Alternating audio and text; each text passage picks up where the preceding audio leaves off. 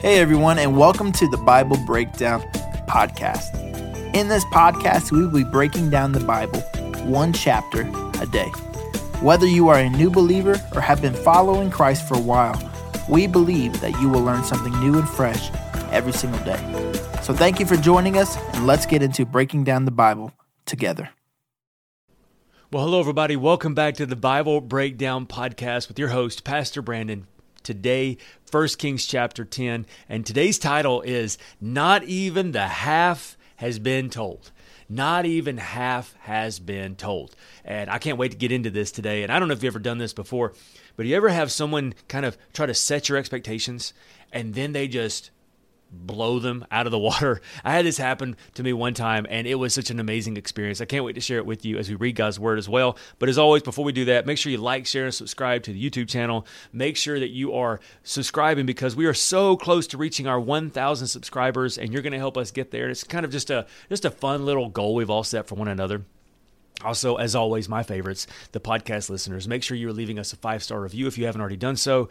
Also, leave us a review. Don't just hit the five stars, which I'm very thankful for, but leave us a review. And we're not going to keep reading those every day. We're going to read them on occasion, but we do read them and we we love it so much. And as always, make sure you're going to the Bible breakdown discussion over on Facebook. We have an amazing team of people that are writing devotions for us every day, and it's so encouraging. And we did have someone contact us and ask us again this question. So I'm going to I'm going to answer it again, okay? Listen, I love all of you, but here it goes. It is, Pastor Brandon, when are you going to do the book of Revelation? So, listen here. First of all, I love you. Second of all, this is the plan. All right, and those of you who know me, you know I'm I'm, I'm just teasing. All right, but uh, we were doing one New Testament book and one Old Testament book. We're reading First Kings right now, and when we get through First Kings, we're going to do Colossians. Then we'll come back and do Second Kings, and then we're going to do uh, Philippians, and then we're going to keep going. So we will get to Revelation. As a matter of fact, we'll probably get to Revelation here in about three or four months. So you stick with us every day, and the more we dig, the more we find, and we will get to Revelation because it's an important book. It might be one of the most important books to understand properly. But here's the thing it's very difficult to understand the book of Revelation if you don't understand the rest of the Bible as well, because there's a lot of things that it pulls from. So you want to make sure that we have a, a good, solid grasp on the rest of the Bible. So we will get to the book of Revelation, just not yet, all right? But you could almost look at it as these are all the prerequisites to get there. So when we get there, we're going to have a lot of fun. I promise you. All right. So if you have your Bible, you want to open it up with me to 1 Kings chapter 10. I'm going to tell you a story real quick while you're getting your Bible set. And I had some of you tell me that you're starting to use your Bible journals as well. And that just means the world to me. So I'm so thankful. So um, one time, I was, uh, my wife and I had been invited to go and eat at someone's house. So excited, couldn't wait. And they had told us that they had built a home just about a year before then, and they were excited to show it off. They were like, just wanted to show show us their home, and we we love that kind of stuff. And so they were like, hey, you know what? It's it's simple, but we love it and all this. Well, when I get there, it was amazing. It was it was such an amazing home. It was beautiful. It was wonderful. Just I couldn't I couldn't gush enough about it. I thought it was so wonderful, and it was one of those where I was like the half hasn't been told. Why did you tell us that that it wasn't that it was not this wonderful? And they were just kind of like, "Oh, well, we didn't want to we didn't want to brag." And I was like, "Please brag. The Lord has given you such an amazing home." And it was it was crazy because they were like, uh, "You know, we're proud of it." I was like, "Not only you proud of it, your neighbors should be proud of this place. It's beautiful. It's what half hadn't been told." And then what was even uh, more amazing is while my wife and, and this gentleman's wife were having dinner, uh, he said, "Hey, I want I want you I want you to come out to this uh, this outbuilding I have out here. I want to show you some more stuff." And he starts showing me this stuff, and it, this they had this stuff over here and this stuff over here, and he had just these wonderful things. And I told him, I said, "Man, you just bragging now. I mean, you know." And I loved it. I was here for it, you know. But he's like, "I'm just like you just you just flexing now." And he looked at me, and he had tears in his eyes, and he said, "You know I am, and you know why? Every one of these things are gifts that people have given me." And he said, All of these are reminders of God's faithfulness and of friendships that I have. And he said, So it's not it's not the thing that matters, it's what's behind it that matters. And he was just just in tears, just I'm so blessed. And it's not because of the things I have, but it's because of what it represents. And it blessed my soul so very much. And we're going to read that today.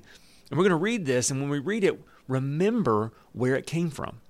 Solomon's awesome, but remember where it came from. But there's also a warning toward the end of this chapter. So let's dive in and let's see. And there's also just a slight little bit of controversy we're going to jump into as well, but we'll get to that in a moment. 1 Kings chapter 10, verse 1 says this When the queen of Sheba heard of Solomon's fame, which brought honor to the name of the Lord, she came to test him with hard questions. She arrived in Jerusalem with a large group of attendants and a great caravan of camels loaded with spices, large quantities of gold, and precious jewels. When she met with Solomon, she talked to him about everything she had on her mind. Solomon had answers for all of her questions. Nothing was too hard for the king to explain to her. And when the queen of Sheba realized how very wise Solomon was, and when she saw the palace that he had built, she was overwhelmed. She also saw the amazing food that was at his table, the organization of his officials, and their splendid clothing, the cupbearers, the burnt offerings that Solomon made at the temple of the Lord. She exclaimed to the king, Everything I heard in my country about your achievements and the wisdom, it's true. I didn't believe what was said until I arrived here and saw it with my own eyes. In fact, I had not heard the half of it. Your wisdom and prosperity are far beyond what I was told. How happy your people must be. What a privilege for your officials to stand here day after day listening to your wisdom. Praise the Lord your God, who delights in you and has placed you on the throne of Israel. Because of the Lord's eternal love for Israel, he has made you king so you can rule with justice and righteousness. And then she gave the king a gift of nine thousand pounds of gold, great quantities of spices, and precious jewels. Never again were so many spices brought as in those uh, as as those the queen of Sheba gave to King Solomon. In addition, Hiram's ships brought gold of Ophir, and they also brought rich cargoes of red sandalwood and precious jewels. The king used the sandalwood to make railings for the temple of the Lord and the royal palace, and to construct lyres and harps for the musicians. Never before or since has there been such a supply of sandalwood. And then here's the, here's the controversy King Solomon gave the queen of Sheba whatever she asked for, besides all the customary gifts that he had so generously given. Then she and all her attendants returned to their own land. Now, Here's the controversy. Now, first of all, it's amazing. It's amazing that a queen comes to your kingdom and is like, dude, you got this. You rocking it. You know, half hadn't been told. That's awesome. Here's the two controversies. Number one is, first of all, according to history and, and uh, legend, when the queen of Sheba went back to Ethiopia, she began to worship the God of Solomon, Yahweh.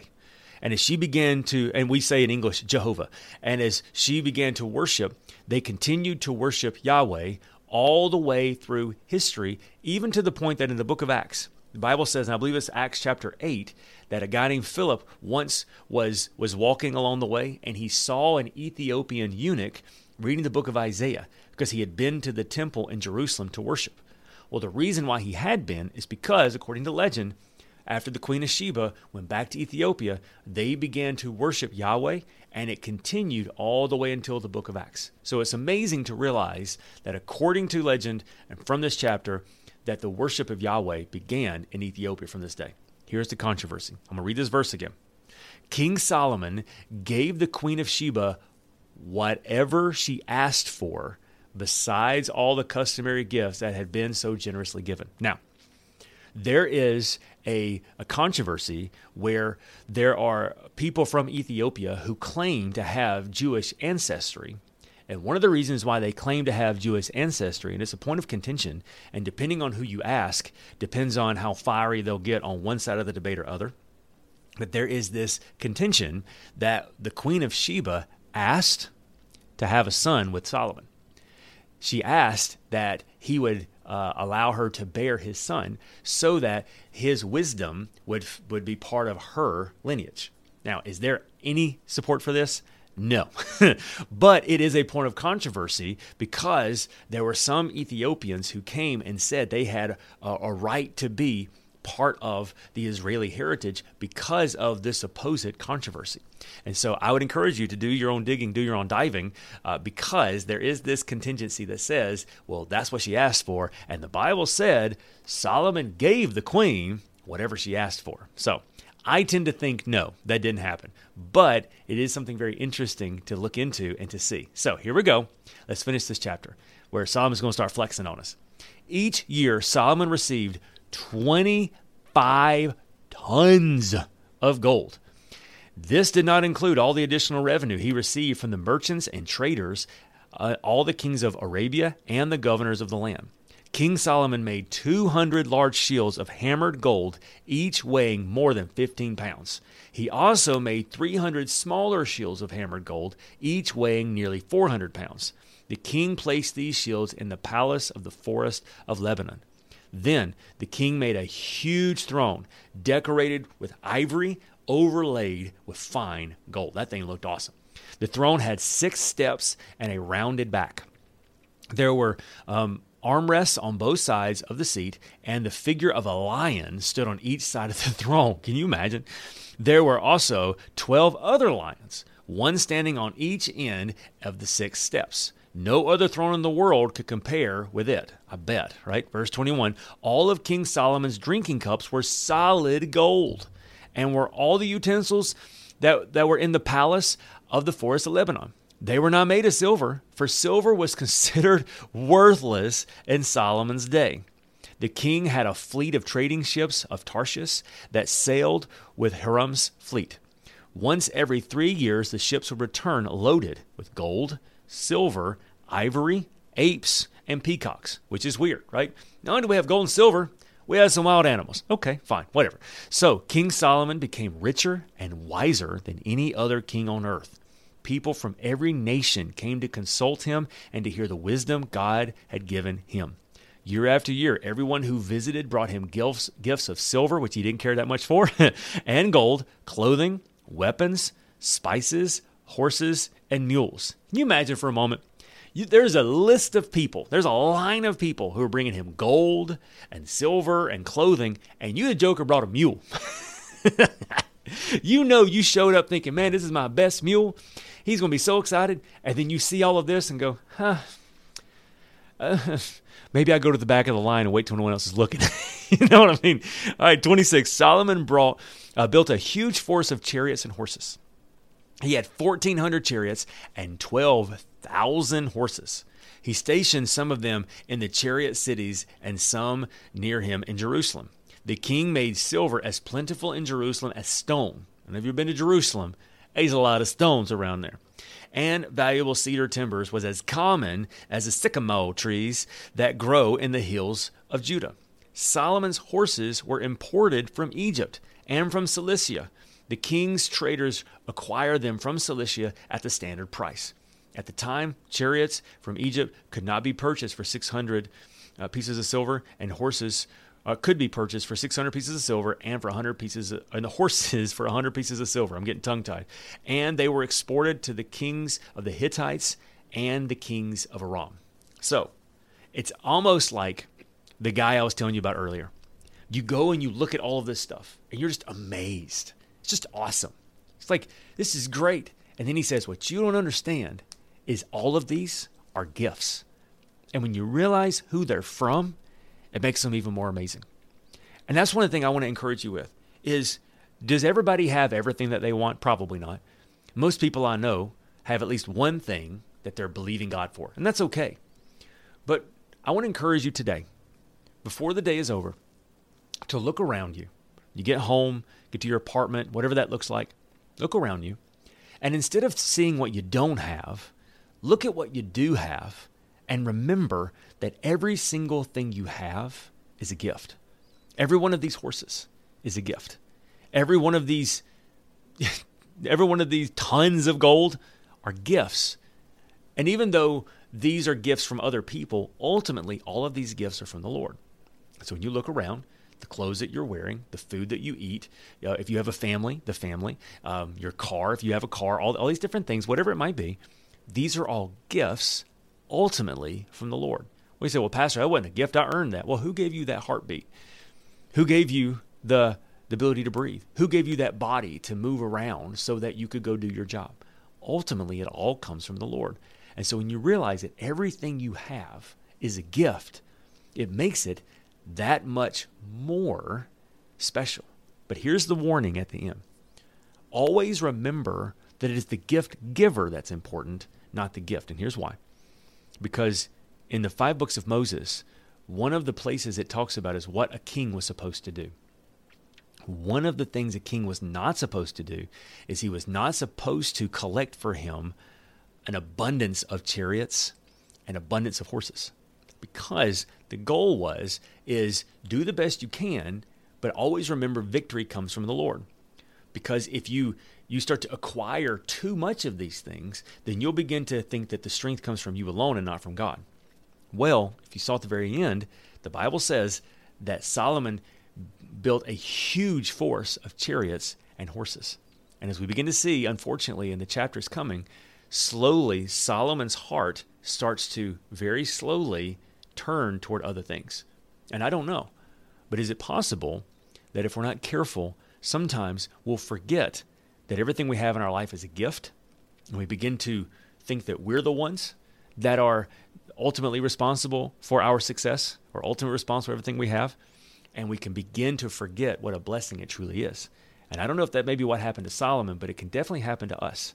And so that doesn't in any way lessen the needs we have in our life, lessen the prayers that we're praying, none of that. But it does help us remember to never forget everything we have is a gift. Because as long as we can have that gratitude, it will constantly remind us of the joy that we can have because we're not who we want to be. But thank goodness that because of Jesus, we're not who we used to be. Let's pray. Father, thank you so much that you're with us and you're for us. Lord, I know that in this life, we're constantly surrounded by the need for more. And Lord, that's not necessarily just a you know a want, but we have legitimate needs and we're we want to make space for that. But I pray today you'll also fill us with a sense of gratitude that you've done so many good things for us. We'll celebrate that today and we'll remember that you are for us. And that is worth being excited about. In Jesus' name we pray. Amen. And amen. Well, don't forget that in just a few chapters, there's a challenging word coming our way. And I think it's something we should always remember from 1 Kings chapter 18 from Elijah when he's looking at the nation and he says, How much longer will you waver, hobbling between two opinions? If the Lord is God, follow him. It's easy to follow God in chapters like this. It can be hard to follow God in some of the chapters to come. But always remember, we follow God because he is the source of all things. I love you. I'll see you tomorrow for 1 Kings chapter 11.